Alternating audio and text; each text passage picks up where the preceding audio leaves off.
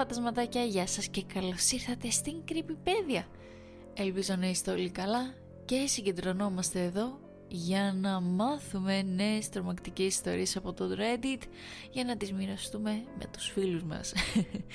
Οπότε, χωρίς να χάσουμε χρόνο, ας ξεκινήσουμε με την πρώτη ιστορία η οποία λέγεται «Πότε θα πεθάνεις» Καθόμουν μπροστά στον υπολογιστή καθώς η παράξενη ιστοσελίδα φορτώσε στην οθόνη μου. Ήταν πολύ αργά και θα έπρεπε να ήμουν στο κρεβάτι εδώ και ώρες. Κρυφοκοίταξα το ρολόι λαμβάνοντας υπόψη αν άξιζε να κοιμηθώ ή αν έπρεπε να το πάρω σερί και απλά να προσποιηθώ ότι δεν χρειαζόμουν ξεκούραση. Αλλά η ιστοσελίδα με είχε μαγέψει, μου κίνησε την περιέργεια αυτή η γραμμή κειμένου που εμφανιζόταν στο κέντρο της. «Πώς θα πεθάνεις» Αυτό ήταν το μόνο πράγμα που έλεγε.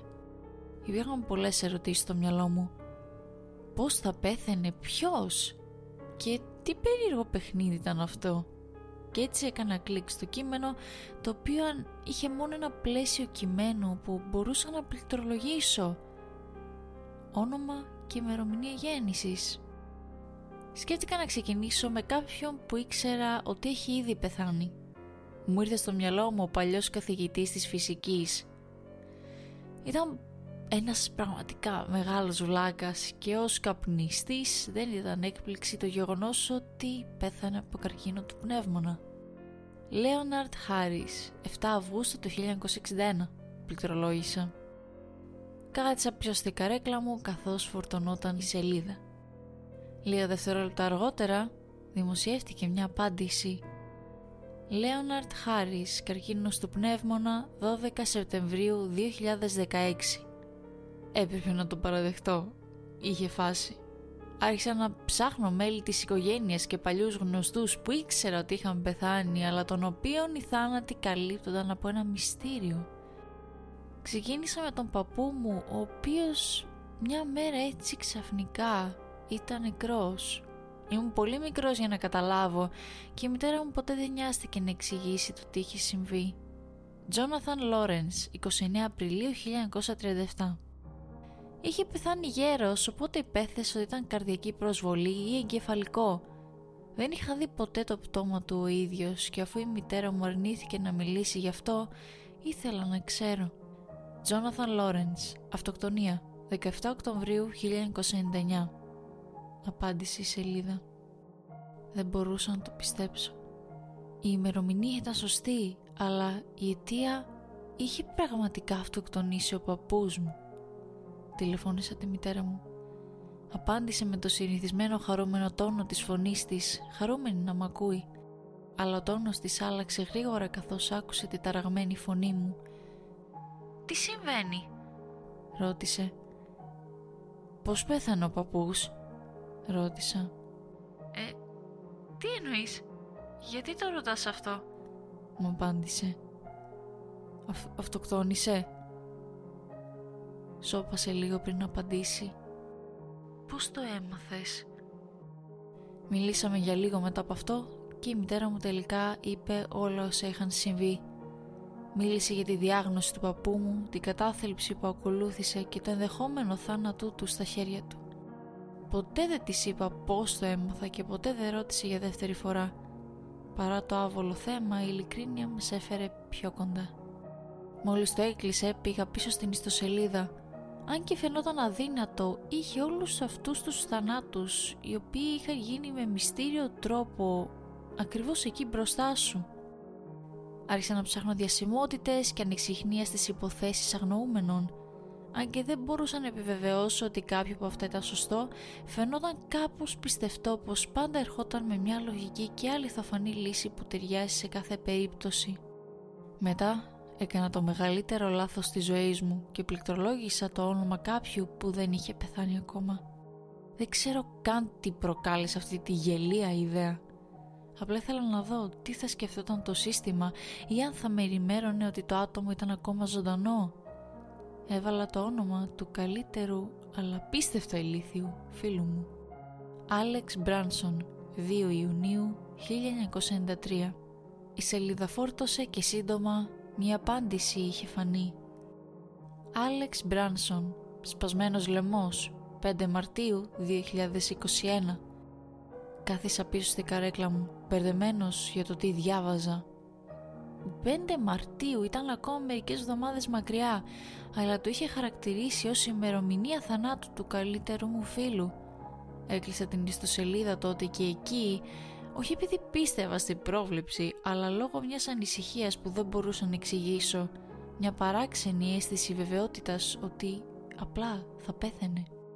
Σκεφτόμουν το αν έπρεπε ή όχι να το πω, αλλά στο τέλος σκέφτηκα ότι θα ήταν καλύτερα να μην τον τρομάξω. Εξάλλου, η σελίδα δεν θα μπορούσε να προβλέψει τον πραγματικό θάνατο κάποιου που ζει ακόμα. Θα ήταν αδύνατο. Και έτσι αποθήκευσα τη σελίδα νομίζοντας ότι θα είχε πλάκα να γυρίσω σε αυτήν μόλις ο Άλεξ ήταν ασφαλής. Αλλά στις 5 Μαρτίου του 2021 ο Άλεξ δεν εμφανίστηκε στη δουλειά. Κανείς δεν το σκέφτηκε στην αρχή, είχε την τάση έτσι κι αλλιώς να το κάνει, αλλά η πρόβλεψη του θανάτου του παρέμεινε στο μέρος του μυαλού μου. Το έστειλα μερικά μηνύματα, ρωτώντας αν θα ερχόταν στη δουλειά. Προσπάθησα να ακουστώ αδιάφορος, αλλά με βάση τον αριθμό των μηνυμάτων που έστειλα, υποθέτω ότι μάλλον ανησυχούσα. Αλλά ποτέ δεν απάντησε. Δεν θα ήταν μέχρι εκείνο το απόγευμα πριν μου τηλεφωνήσουν από το νοσοκομείο. Ο Άλεξ ήταν νεκρός. Υπέφερε αποσπασμένο λαιμό αφού σκόνταψε μεθυσμένος από ένα πεζοδρόμιο καθώς συζητούσε με μερικές κυρίες. Είχαν καλέσει το ασθενοφόρο αλλά μετά τον άφησαν να πεθάνει στο δρόμο. Ένας τροπιαστικός αλλά όχι εκπληκτικός τρόπος να φύγει. Δεν μπορούσα καν να απαντήσω, απλά γύρισα στη καρέκλα μου και προσπάθησα να επεξεργαστώ το μήνυμα αυτό. Η ιστοσελίδα είχε δίκιο. Ο Άλεξ είχε πεθάνει ακριβώς όπως το είχε προβλέψει και δεν είχα κάνει τίποτα για να το αποτρέψω. Έφυγα νωρίς από τη δουλειά και άναψα τον υπολογιστή μου για να δω ξανά αυτή την ιστοσελίδα. Έγραψα το όνομα του Άλεξ για άλλη μια φορά για να επιβεβαιώσω ότι το είχα διαβάσει σωστά. Μετά σκέφτηκα τι θα μπορούσα να κάνω με τις προβλέψεις αυτές. Θα μπορούσα να ψάξω τα ονόματα όλων όσων ήξερα, συμπεριλαμβανομένου και το αυτού μου. Ίσως θα μπορούσα να τους αποτρέψω από το να πεθάνουν, αλλά η γνώση του θανάτου μας ήταν πολύ μεγάλη δύναμη και ειδικά στην αρχή δεν είχα τα κότσια να το κάνω. Για ώρες καθόμουν εκεί και κοιτούσα την άδεια οθόνη προσπαθώντας να συγκεντρώσω αρκετή γενναιότητα για να ψάξω άλλο όνομα μετά από μία αιωνιότητα τρόμου. Βρήκα επιτέλους μία σταλίτσα γενναιότητας. Με ασταθή δάχτυλα δακτυλογράφησα το όνομα της μητέρας μου. Λούσι Χόφορντ, 19 Οκτωβρίου 1975 και σχεδόν αμέσως πήρα μία απάντηση. Λούσι Χόφορντ, καρδιακή ανακοπή 7 Ιουνίου 2051. Άφησα έναν αναστεναγμό ανακούφισης και άρχισα να σκέφτομαι τρόπους για να την κάνω υγιή μέχρι εκείνη τη στιγμή δεκαετίες μακριά μετά άρχισα να ψάχνω άλλα μέλη της οικογένειάς μου, τα περισσότερα από τα οποία θα πέθαιναν από ασθένειες που σχετίζονται με την ηλικία. Αλλά μετά ήρθα στο όνομα του αδερφού μου και το μήνυμα που έλαβα αμέσως με έστειλε σε πανικό. Μπράντον Χόφορντ, αυτοκινητιστικό δυστύχημα 10 Μαρτίου 2021. Θα ήταν νεκρός σε λίγες μέρες. Γνωρίζοντας τι είχε συμβεί στον Άλεξ δεν δίστασα να του τηλεφωνήσω τον παρακάλεσα να μείνει σπίτι για τις επόμενες δύο μέρες λέγοντάς το ότι η ζωή του κινδύνευε άμεσα. Όταν με ρώτησε γιατί, του ζήτησα να με εμπιστευτεί. Οι δύο μας είχαν μια ανίποτη συμφωνία ότι όποτε κάτι πραγματικά έχει σημασία και οι δύο θα υποστηρίζαμε ένας τον άλλον ακόμα και χωρίς λόγο. Ήθελα να του πω ότι είχα δει αλλά οι λέξεις πάγωσαν στο λαιμό μου σαν να μην μπορούσα να πω σε κανέναν τι ανακάλυψα. Ήταν η πρώτη φορά που προσπάθησα να εξηγήσω την κατάσταση αλλά κάτι βαθιά μέσα μου με κράτησε παγωμένο στη θέση μου. Το πρωί της 10ης Μαρτίου του τηλεφώνησα ξανά για να ελέγξω ότι όλα πήγαιναν σύμφωνα με το σχέδιο. Παρέμεινε ήρεμος και δεν είχε καμία πρόθεση να φύγει από το σπίτι του. Σχεδίαζε να δει κάποια εκπομπή που είναι διαθέσιμη και να παραγγείλει φαγητό. Και αυτό ήταν. Ήταν τόσο ήρεμος με όλα αυτά, σε σημείο που σχεδόν κατάφερα να χαλαρώσω αλλά καθώς πλησίαζε το βράδυ, τηλεφώνησαν. Ο αδερφός μου είχε πεθάνει σε αυτοκινητιστικό δυστύχημα, όπως το προέβλεψε στο σελίδα. Προφανώς αυτό που είχε παραγγείλει είχε ίχνη ξηρών καρπών μέσα και το προκάλεσε αναφυλακτική αντίδραση. Η ένεση ινσουλίνης που είχε την άφησε στη δουλειά και τον άφησε αυτό χωρίς βοήθεια. Και αντί να καλέσει στενοφόρο, αποφάσισε να το ρισκάρει και να πάρει το αυτοκίνητο για να πάει να το πάρει από τη δουλειά. Κάτι το οποίο θα ήταν ένα πολύ μικρότερο σε διάρκεια ταξίδι. Λιποθύμησε μόλις έφτασε στο γραφείο, συγκρούστηκε με το κτίριο, σκοτώνοντάς τον κατά την πρόσκρουση. Δεν μπόρεσα να τον σώσω. Στον απόϊχο του θανάτου του αδερφού μου έψαχνα συνέχεια ονόματα ανθρώπων που ήξερα ελπίζοντας να τους σώσω. Μόλις καθάρισα τους ανθρώπους που ήταν πιο κοντά μου, άριζα να ψάχνω αγνώστους, να βρίσκω γρήγορα ανθρώπους που σύντομα θα ήταν θύματα δολοφονιών ή θα σκοτώνοντας αντιχήματα, οι λεγόμενοι θάνατοι που μπορούσαν να προληφθούν. Όπως και με τον Μπράντον δεν μπορούσα να πω ακριβώς τις λεπτομέρειες για το πώς βρήκα αυτές τις πληροφορίες. Καθώς περνούσαν οι μέρες και οι άνθρωποι συνέχιζαν να πεθαίνουν, ήμουν έτοιμος να τα παρατήσω. Ήθελα πεγνωσμένα να μοιραστώ την ύπαρξη της σελίδας αλλά δεν μπορούσα να το κάνω. Στο τέλος υπήρχε μόνο ένα όνομα να κοιτάξω. Το δικό μου. Δεν χρειαζόμουν καμία προφητεία για να ξέρω ακριβώς τι πρόκειται να συμβεί. Μάικλ Χόφορντ, αυτοκτονία 17 Απριλίου 2021 Δεν μπορώ να ζήσω με αυτή την ανακάλυψη και δεν μπορώ να τη μοιραστώ ως γεγονός. Αλλά ίσως αν το πω μέσα από μια ιστορία κάποιος άλλος θα την αναζητήσει. Δεν μπορούσα να αλλάξω τη μοίρα, αλλά αν κάποιος άλλος μπορούσε... Πάμε τώρα στη δεύτερη ιστορία, η οποία λέγεται «Όταν το ρολόι χτυπάει έξι, δεν μπορείς να βρεις ψυχή στους δρόμους». Από τότε που γεννιέσαι μέχρι να πεθάνεις, όλοι στην πόλη μου έχουν μία και μόνο επιθυμία.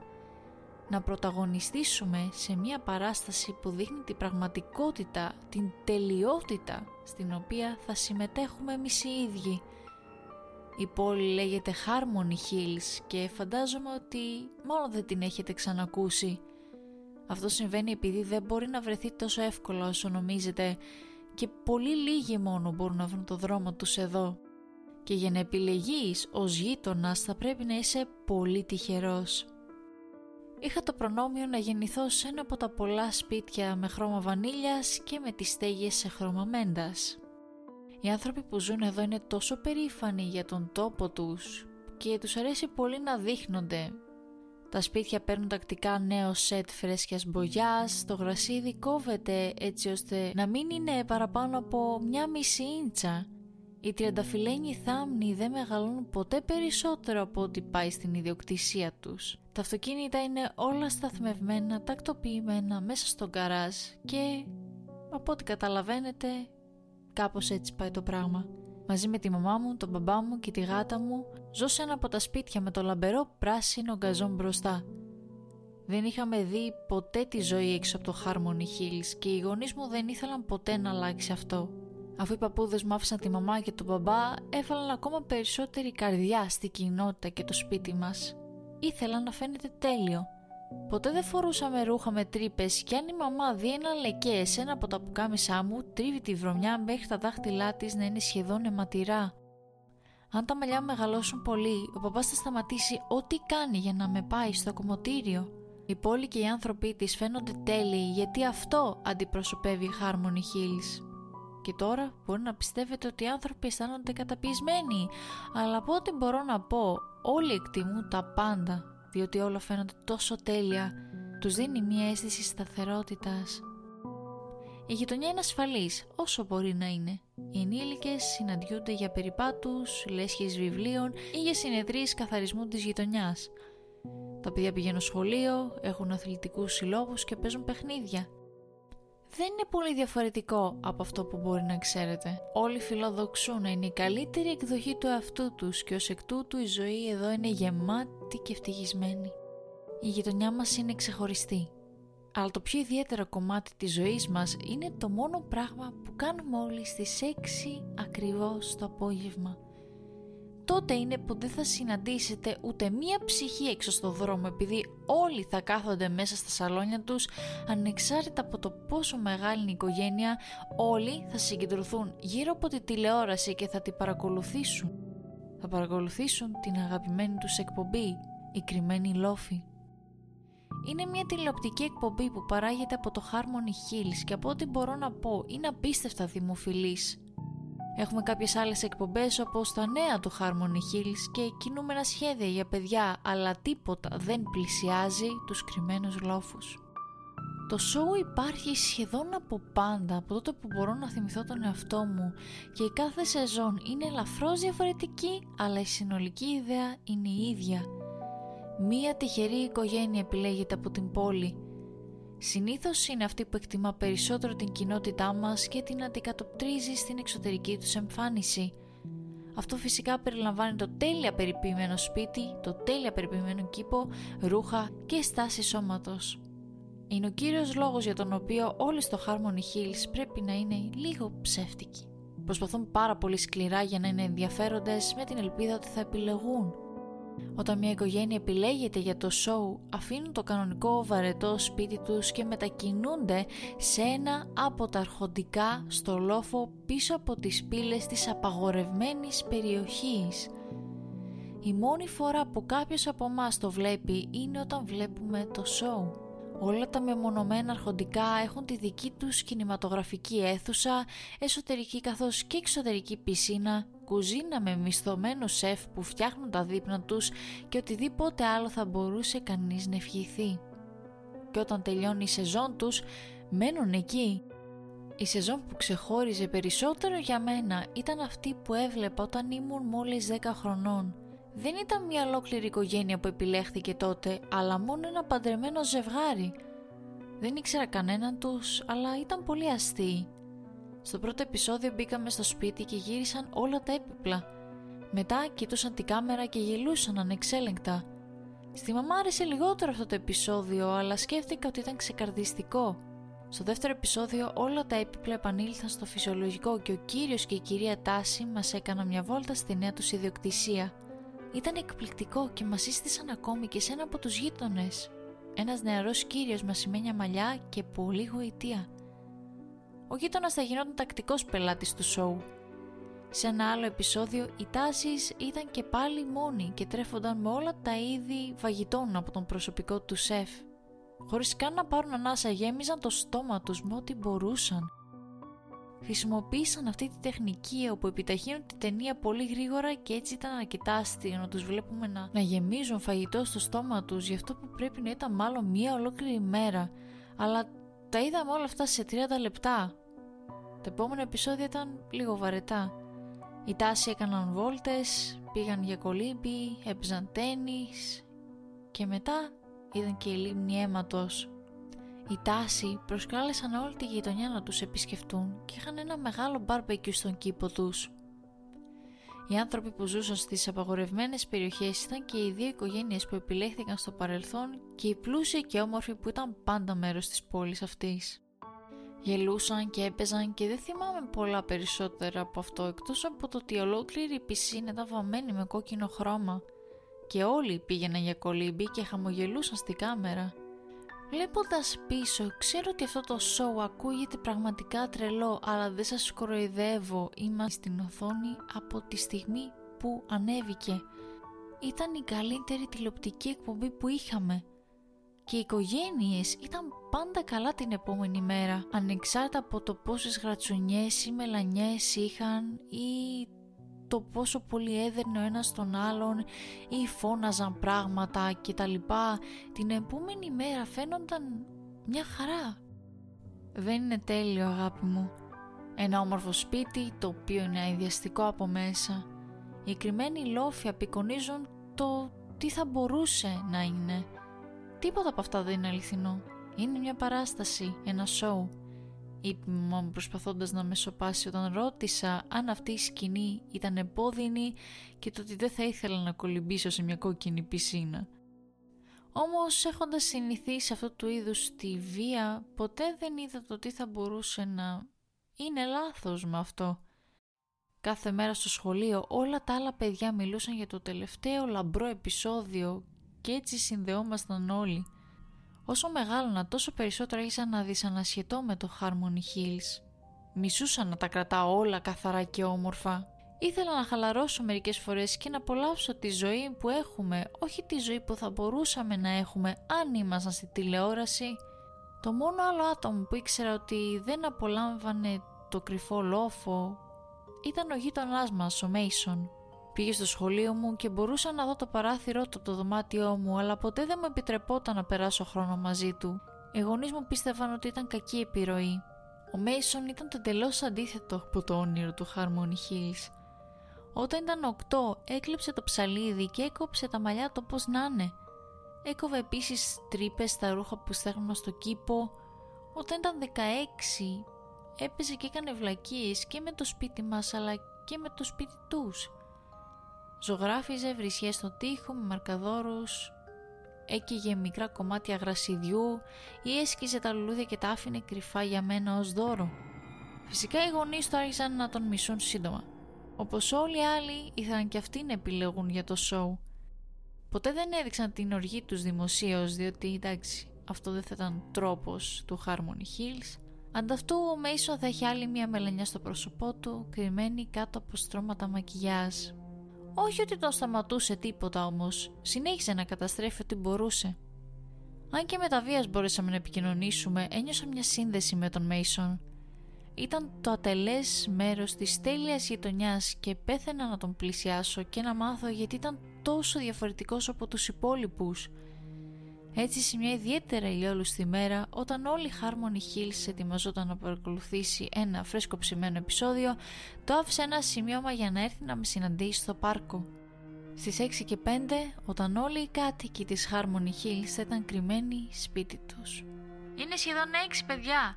Ετοιμαστείτε για άλλη μια ζουμερή ματιά μέσα στο Hidden Hills. Απόψε η Ντέμπορα δείχνει στον άντρα της πώς να περνάει καλά. Ο δρόμος των λόφων. Μην χάσετε την παρέα σας. Η καθημερινή ανακοίνωση φυσούσε μέσα από τα ηχεία σε όλη την πόλη. Σε περίπτωση που κάποιος ξεχνούσε τι ώρα ήταν. Είπα στους γονείς μου ότι θα έβλεπα το απόψινό επεισόδιο με φίλους από το σχολείο και γρήγορα έφυγα πριν μπορέσουν να πούν οτιδήποτε. Ήταν η πρώτη φορά που έχαναν την εκπομπή. Ο Μέισον καθόταν ήδη στη κούνια στο πάρκο. Το μαλλιά του ήταν χάλια και τα ρούχα του έμοιαζαν δύο μεγέθη πιο μεγάλα. Όταν με είδε να πλησιάζω, χαμογέλασε και φώναξε. Δεν το πίστευα ότι παραβίασε τους κανόνες, Κέλση. Κάθισα δίπλα του, αλλά δεν ήξερα τι να πω. Όταν πρέπει να είσαι ήσυχος για τόσο πολύ καιρό, νιώθεις περίεργα όταν ξαφνικά είσαι ελεύθερος να μιλήσεις. Γιατί πάντα παίζει με το σπίτι μας, ξεστόμησα. Δεν είναι προφανές, χαμογέλασε γιατί μου αρέσει.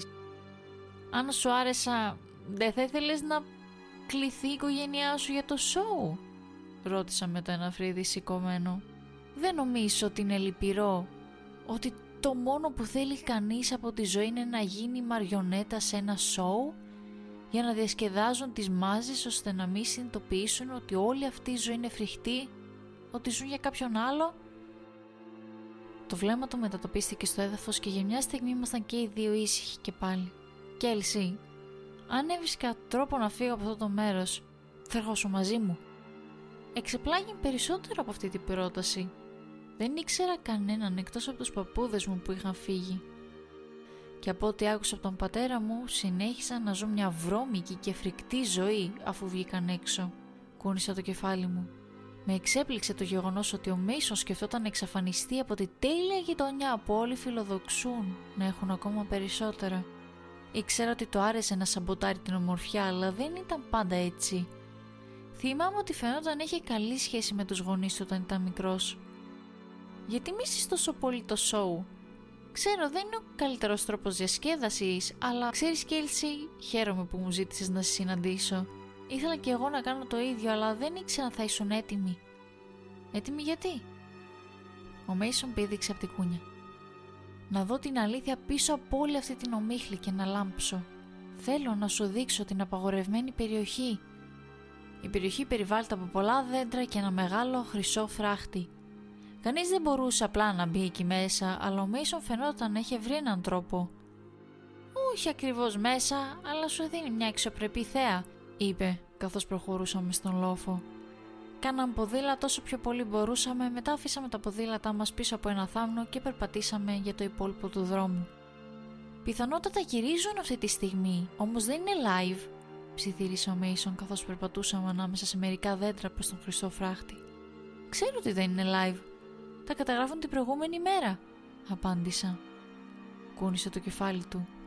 Τα γράφουν μήνες νωρίτερα και δείχνουν τα επεισόδια σε διαφορετικές τάξεις ώστε οι άνθρωποι να μην συνειδητοποιούν πόσο άσχημα είναι τα πράγματα που συμβαίνουν εκεί μέσα στην πραγματικότητα.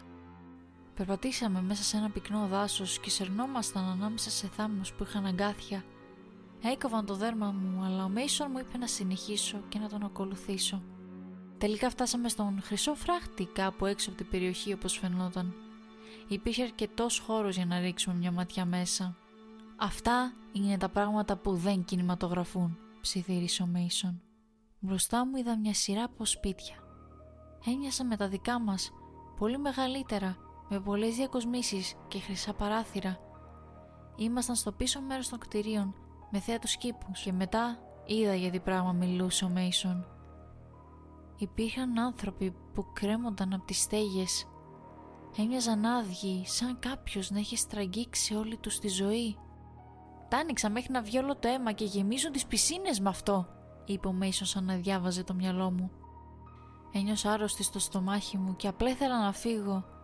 Δεν ήμουν σε θέση να πω τίποτα για λίγο και έτσι απλά γυρίσαμε ήσυχα πίσω. Αλλά τελικά ήθελα να μάθω τι είχε δει ο Μέισον όταν ήρθε πρώτα εδώ. Ήταν πριν μερικά χρόνια. Ήρθα μόνο μια φορά και θυμήθηκα ότι μου άρεσε να βλέπω το σοου τότε. Μου άρεσε να βοηθά τους γονείς μου να κρατούν τα πάντα καθαρά γιατί είχαν αιμονή. Αλλά όταν ήρθα κινηματογραφούσαν σε ένα από τα σπίτια που είδαμε. Τάιζαν τους ανθρώπους με τη βία μέχρι που δεν άντεχαν άλλο. Έκλεγαν και ένας από αυτούς έπαθε κεφαλικό. Δεν τους ένοιαζε καν. Κάνουν ό,τι θέλουν μαζί τους και για κάποιο λόγο ηθοποιοί δεν λένε όχι.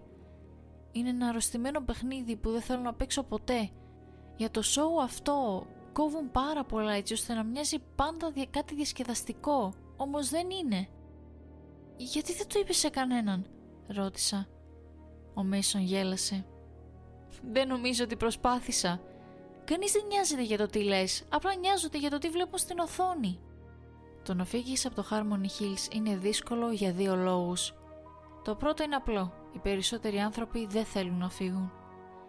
Είτε δεν ξέρουν την αλήθεια, είτε την ξέρουν, αλλά και πάλι δεν τους νοιάζει. Ο δεύτερος λόγος είναι πως όσοι ζουν εδώ θέλουν να σε κρατήσουν μέσα. Δεν τους αρέσει όταν κάποιος βγαίνει έξω και να λέει στον έξω κόσμο για τον παράδεισό τους. Όταν μεγαλώνεις γνωρίζοντας μόνο μια αλήθεια, είναι δύσκολο να ξεφύγεις από αυτήν. Νόμιζα ότι η μαμά και ο μπαμπάς θα μάθαιναν, θα το μάθαιναν και θα δέχονταν την αλήθεια. Ήξερα ότι οι παππούδες μου δεν μπορούσαν να τους βγάλουν έξω όσο και αν προσπαθούσαν. Έφυγαν πριν καν γεννηθώ, γνωρίζοντας ότι αυτή η ζωή δεν είναι τίποτα περισσότερο από δυστυχία. Αγαπούσα τους γονείς μου όλη μου την καρδιά. Μου έσπαγε την καρδιά να τους βλέπω να κόβουν το γρασίδι με ένα κλιπ νυχιών, έτσι ώστε όλα να είναι ίσια ή ότι θα σκαρφάλωνα στην οροφή για να τα βάψουν σε χρώματα μέντας όσες ώρες και αν περνούσαν μπροστά από το καθρέφτη για να φαίνονται όσο καλά μπορούσαν αλλά αυτό που με ράγισε περισσότερο ήταν να τους βλέπω να κολλάνε στην οθόνη, να παρακολουθούν το Harmony Hills και να εύχονται με όλη τους την καρδιά να γίνουν η επόμενη νεκρή οικογένεια. Μου ράγιζε την καρδιά, αλλά ήξερα ότι δεν μπορούσα να το σώσω από τις επιθυμίες τους. Και όσο κι αν ο Μέισον σαμποτάριζε μέσα στο σπίτι, δεν υπήρχε διαφυγή από αυτό. Όχι μέχρι που φύγαμε από το Harmony Hills για τα καλά. Το ήξερα αυτό στα σίγουρα όταν σηκώθηκα σήμερα το πρωί και είδα τη μητέρα μου να κλαίει από χαρά. Δεν είχε καν ακούσει όλα όσα της είπα, απλά κράτησε την εφημερίδα στη καρδιά της και χαμογέλασε. «Τα καταφέραμε, Κέλσι! Πήραμε την πρόσκλησή μας!» Παιδιά, αυτή η ιστορία μου φάνηκε πάρα πολύ, να το πω, ιδιαίτερη, μοναδική, ενδιαφέρουσα. Αλλά ναι, πάμε τώρα και στην τελευταία ιστορία, η οποία έχει ως τίτλο «Πάντα να κλειδώνετε την πόρτα σας τα βράδια». Έχω βαρεθεί τη γειτόνισά μου. Την έχω δει μόνο μια φορά. Το απίστευτα δυνατό ραδιόφωνο της είχε το πάτωμά μου να δονείται. Χτυπούσα απίστευτα πολύ τον τοίχο και ως απάντηση δυνάμωνε περισσότερο τον ήχο. άκουγε κάποιο χριστιανικό κανάλι στο ραδιόφωνο. Τώρα τα έχω ακούσει τόσες φορές που θα μπορούσα να τα απαγγείλω απ' έξω με μεγαλύτερη ακρίβεια και από έναν πάτερ. Ένα βράδυ έπρεπε να πάω για ύπνο νωρίς γιατί είχα μια συνάντηση Zoom στις 6.30 το πρωί και είχα βαρεθεί όλο αυτό που άκουγα. Βγήκα από το διαμέρισμά μου και είχα το θυμό σε μια γροθιά μου πηγαίνοντας προς την πόρτα της. Το ραδιόφωνο ανέβηκε σε ακόμα μεγαλύτερη ένταση πριν ξεκινήσω σοβαρά τώρα να χτυπάω την πόρτα με το πόδι μου προσπαθώντας να τη ρίξω κάτω. Εκείνη τη στιγμή το κορίτσι που ζούσε απέναντί μου άνοιξε την πόρτα της με τις πιτζάμες της σκουπίζοντας τα μάτια της μπροστά σε ένα σκοτεινό σαλόνι με βλέμμα γεμάτο περιφρόνηση. «Θεέ μου», άρχισε. Νόμιζα ότι ίσως ήταν θυμωμένη μαζί μου, αλλά συνέχισε μετά με το «Δεν τελειώνει ποτέ η υπόθεση μαζί της». Μόλις ήμουν έτοιμος να της απαντήσω, άκουσα το κλικ του πόμολου πίσω μου. Το κορίτσι στην άλλη άκρη του διαδρόμου μου είπε όλα όσα έπρεπε να ξέρω. Όταν γύρισα να δω τη γυναίκα, ήμουν σοκαρισμένος. Πρέπει να ήταν γύρω στα 50. Το πρώτο πράγμα που ξύπνησε τις αισθήσεις μου ήταν μια βρώμικη μυρωδιά κατευθείαν μέσα από το δωμάτιό της. Πριν καν να έχω μια στιγμή να υπολογίσω το ποια θα μπορούσε να είναι ή από τι αυτή η πικάντικη οσμή, η εμφάνισή της από μόνη της σήκωσε κάθε τρίχα στο σώμα μου. Τα μαλλιά της ήταν απίστευτα βρώμικα, σαν κολλημένα το ένα με το άλλο, σαν να έχει κολλήσει σκόπιμα τα δάχτυλά της σε μια μπρίζα φωτός. Οι άκρες των μαλλιών της είχαν ένα κατακόκκινο χρώμα, πηγαίνοντας προς γκρι, δείχνοντας σαν ότι δεν τα έχει βάψει εδώ και μήνες. Το πρόσωπό της ήταν χλωμό και φθαρμένο, γεμάτο ρητίδες, ρογμές και γραμμές παντού σαν κάποιος χάρτης στη μου μύτη σαράμφος πουλιού, μάγουλα είναι εξογκωμένα και τα μάτια ήταν σαν μεγάλες μαύρες ήριδες και φαινόταν αδύνατη. Στα σκελετικά δάχτυλά της ήταν ένα μακρύ τσιγάρο, τα οποία τρία τέταρτα είχε καπνίσει ήδη. Αλλά οι στάχτες δεν έτρεμαν. Έκανα μια κίνηση και τον ατίναξε στο πρόσωπό μου, χτυπώντας τις στάχτες του τσιγάρου στο πάτωμα χωρίς να νοιάζεται. Δεν είπε λέξη και δεν χρειαζόταν να το κάνει. Οι φλέβες μου πάλονταν με φόβο όταν είδα τους στίχους της.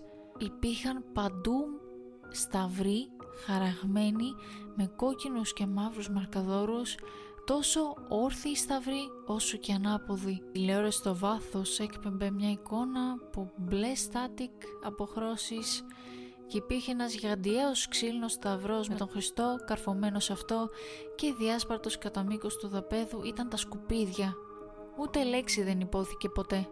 Το βλέμμα στα μάτια της έλεγε καθαρή θρησκευτική κατήχηση και κάτι κακό, ένα όν χωρίς σεβασμό για τους άλλους ανθρώπους, το διαμέρισμά της ή την υγιεινή της. Το ξέρω αυτό όχι μόνο λόγω του διαβολικού τοπίου που ήταν το δωμάτιό της, αλλά λόγω των δοντιών της. Το μάτι μου έπιασε ένα θέαμα από ουσιαστικά σπασμένα, χαμένα και σάπια κομμάτια λες και ήταν καλαμπόκι πριν μου χτυπήσει την πόρτα στο πρόσωπο. Έβαλα το ασπίδες αλλά δεν βοήθησαν σχεδόν καθόλου. Ήπια κάτι για να με βοηθήσει να κοιμηθώ και παρά τις θρησκευτικές σας συναρτησίες που άκουγα μέσα από τους στίχους ήμουν σε θέση να καταφέρω να κοιμηθώ για λίγο. Ξύπνησα κάποια στιγμή αργότερα στη μέση της νύχτας σε μια σιωπή για πρώτη φορά στις τρεις εβδομάδες που ζούσα εδώ είχε κλείσει το ραδιόφωνο της. Η ηρεμία ήταν πραγματικά απόκοσμη αλλά ήμουν έτοιμος να αντιμετωπίσω κάτι που δεν είχα δει ποτέ ακόμα και στους χειρότερους εφιάλτες μου. Ξύπνησα πάνω από τα σκεπάσματά μου με τα παπούτσια κοιτάζοντας την πόρτα της κρεβατοκάμαράς μου η οποία ήταν ορθά ανοιχτή. Ποτέ δεν την άφηνα ανοιχτή από τότε που ήμουν παιδί φοβόμουν τους σκοτεινούς διαδρόμους και αυτή η νύχτα ήταν μόνο μια δικαιολογία της φοβίας μου. Μέσα στη ζεστή λάμψη του νυχτερινού φωτός του διαδρόμου βρέθηκα σε αυτό που νόμιζα στην αρχή ότι ήταν ένα κακό όνειρο μέχρι που το φερμουάρ μου με τσίμπησε καθώς τρυπούσε μία από τις τρίχες του χεριού μου. Δεν ονειρευόμουν. Στη πόρτα ήταν η σκοτεινή σιλουέτα μιας φιγούρας που με κοίταζε το άγριο περίγραμμα των μαλλιών μου είπε ότι ήταν ένα από τα δύο πράγματα.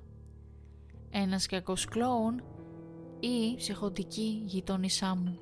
Η μυρωδιά της τάχτης των τσιγάρων επιβεβαίωσε το δεύτερο. Ήμουν παγωμένος, ανίκανος να μιλήσω ή να κινηθώ. Τα μάτια της ήταν ορθά ανοιχτά και διωγγωμένα. Από τα λίγα που μπόρεσα να καταλάβω μπορούσα να δω την έκφραση της οργής στο βλέμμα της. «Πρέπει στα αλήθεια να αφήνεις την πόρτα σου κλειδωμένη», μουρμούριζε με μια βαθιά φωνή, μια φωνή ανεπανόρθωτα μαραμένη από δεκαετίες εισπνοών καρκινογόνων ουσιών και ήταν εντελώς εκνευριστική. Μπορούσα να δω ότι έκρυβε κάτι το οποίο είχε στο χέρι της, αλλά γύρισε και έφυγε πριν προλάβω να καταφέρω να καταλάβω τι. Ήμουν παγωμένος, ανίκανος να πάρω έστω και μια ανάσα. Δεν κοιμήθηκα καλά εκείνο το βράδυ. Καθόλου βασικά. Την επόμενη μέρα μίλησα με το σπίτι νοικοκύρη. Οι λέξεις με τα βίας έβγαιναν από το στόμα μου πριν το πρόσωπό του πάει στην οργή και έφτισε οργισμένα τις λέξεις «Αυτό είναι». Αρκετά ανέχτηκε αυτή τη γριά. Η αδερφή της υποσχέθηκε ότι θα την κρατούσε υπό έλεγχο. Ρώτησα τι εννοούσε όταν είπα αδελφή, αλλά το αγνόησε. Δεν είχα καν την ευκαιρία να του πω για τη μυρωδιά. Μόνο μια μέρα είχε περάσει πριν η μυρωδιά γίνει τόσο άσχημη που μπορούσα να ακούσω τους ανθρώπους να ανοίγουν τις πόρτες τους μία προς μία και να το συζητούν δυνατά. Διαισθάνομαι ανησυχία με τη φωνή μιας ηλικιωμένης κυρίας. Πήγαινε έξω από την πόρτα για να πάω στο σπίτι της κοπέλας μου. Φεύγω, είδα το κορίτσι από απέναντι να μιλάει στους άλλους. Δεν ξέρω ποια είναι η μυρωδιά, αλλά την είδα να σέρνει κάτι στο σκουπιδοτενεκέ. Φυσικά και σκέφτηκα τι σκέφτεστε όλη αυτή τη στιγμή. Η νεκρή αδελφή της. Αλλά όχι. Είπε ότι ήταν μια μικρή τσάντα στο μέγεθος ίσως μιας γάτας ή ενός μικροσκοπικού σκύλου. Έφυγα για το βράδυ και γύρισα σπίτι γύρω στις 3 το βράδυ. Η αστυνομία ήταν σε όλο το πάρκινγκ και όπως μπορείτε να φανταστείτε ήταν full στον διάδρομό μου. Λυπάμαι κύριε, αλλά αυτή είναι μια σκηνή εγκλήματος αν θέλεις να πάρεις μερικά από τα πράγματά σου, δεν πειράζει, μπορείς να πας πιο μετά. Αλλά για τις επόμενες ώρες θέλουμε να πας κάπου αλλού. Γύρισα σπίτι αργότερα εκείνο το βράδυ και βρήκα το δωμάτιο της καλυμμένο με αστυνομική ταινία και μια μικρή συγκέντρωση κατοίκων να πηγαίνω στο διάδρομο. Αμέσως πήγα μαζί τους και αυτό που ανακάλυψα ήταν εντελώς εφιαλτικό. Η αστυνομία την κάλεσε αφού έσυρε άλλη μία βρωμερή σακούλα σκουπιδιών στο σκουπιδοτενεκέ, οπότε ένας γείτονας ονόματι σύζυγος της Τζόι, ο Βίλιαμ, βγήκε εκεί έξω με γάντια και την έσκησε. Ξαφνιασμένος ανακάλυψε ένα χέρι. Δεν κοίταξε παραπέρα. Αποδείχθηκε ότι η γυναίκα ονόματι Λόις ήταν βία σχισοφρενής. Είχε ζήσει με την αδελφή της αλλά πέθανε ένα βράδυ προφανώς στον ύπνο της. Η Λόις μιλώντας γρήγορα σαν δαίμονας ακούστηκε να εξηγεί στην αστυνομία ότι δεν είχε που να τη θάψει από ότι την έκοψε σε κομμάτια με μια ποικιλία μαχαιριών και ένα κόφτη κουτιού αφού είχε αγρυπνία με τη χάρη του Θεού για την αδελφή της στο σαλόνι της. Είπε ότι δεν είχε ενημερώσει κανένα γιατί δεν ήθελε να φύγει η αδελφή της. Ακόμα δεν ξέρω γιατί τις έβαλαν χειροπέδες, αλλά υποθέτω ότι ήταν λόγω της ψυχικής της ασθένειας και μεταφέρθηκε σε ψυχιατρίο. Αν και αναρωτιέμαι αν ήταν για κάτι άλλο. Ίσως η αδερφή της να μην είχε απλά πεθάνει στον ύπνο της. Γιατί το νομίζω αυτό; Επειδή ένας άλλος γείτονας, ένας τύπος περίπου στην ηλικία μου στα μέσα της δεκαετίας του 20 που ονομάζεται Κάμερον, μου είπε μια ανατριχιαστική ιστορία – Είπε ότι ένα βράδυ πριν από μερικές εβδομάδες έβλεπε τηλεόραση με την αραβωνιαστικιά του όταν ξαφνικά άκουσε ένα θόρυβο. Το πάτωμα του σαλονιού του έτριζε πίσω του. Γύριζε και βρήκε την Λόις να στέκεται στην πόρτα τους, μαρκάροντάς τους με ένα κόφτη. Και αυτό που είπε δεν θα το ξεχάσω ποτέ. Δεν πρέπει να αφήνεις την πόρτα σου ξεκλείδωτη. Ποτέ δεν ξέρεις ποιος μπορεί να ζει δίπλα σου πριν γυρίσει και φύγει. Τώρα ξέρω τι είχε στο χέρι της τη νύχτα που με επισκέφτηκε. Δεν είμαι σίγουρος πόσα έπρεπε να καθαρίσουν στο διαμέρισμά της, αλλά πέρασαν δύο μήνες μέχρι να αποκτήσω άλλον γείτονα. Ένα ηλικιωμένο ζευγάρι. Τώρα είναι πιο ήσυχα και η πόρτα μου είναι πάντα κλειδωμένη αλλά και πάλι στους εφιάλτες μου δεν είναι ποτέ. Και εδώ φαντασματάκια, οι ιστορίες φτάνουν στο τέλος τους. Ελπίζω να σας άρεσαν και να σας φάνηκαν ενδιαφέρουσες. Και σας ευχαριστώ πάρα πολύ που καθίσατε να τα ακούσετε. Το εκτιμώ πάρα πάρα πολύ και θέλω να, καθ... να... Αυτού, να καλωσορίσω τα νέα φαντασματάκια που παίζει να βρίσκουν αυτό το επεισόδιο ή και τα άλλα επεισόδια. Ε, σας ευχαριστώ πολύ που σταματάτε από εδώ. Ε, ελπίζω να γίνετε μέλος της κοινότητας των φαντασμάτων που είμαστε εδώ. Και ναι, αν είναι θα τα πούμε την επόμενη Παρασκευή σε ένα επόμενο επεισόδιο της Κρυβιπέδια και μέχρι τότε να είστε καλά και να προσέχετε. Bye bye!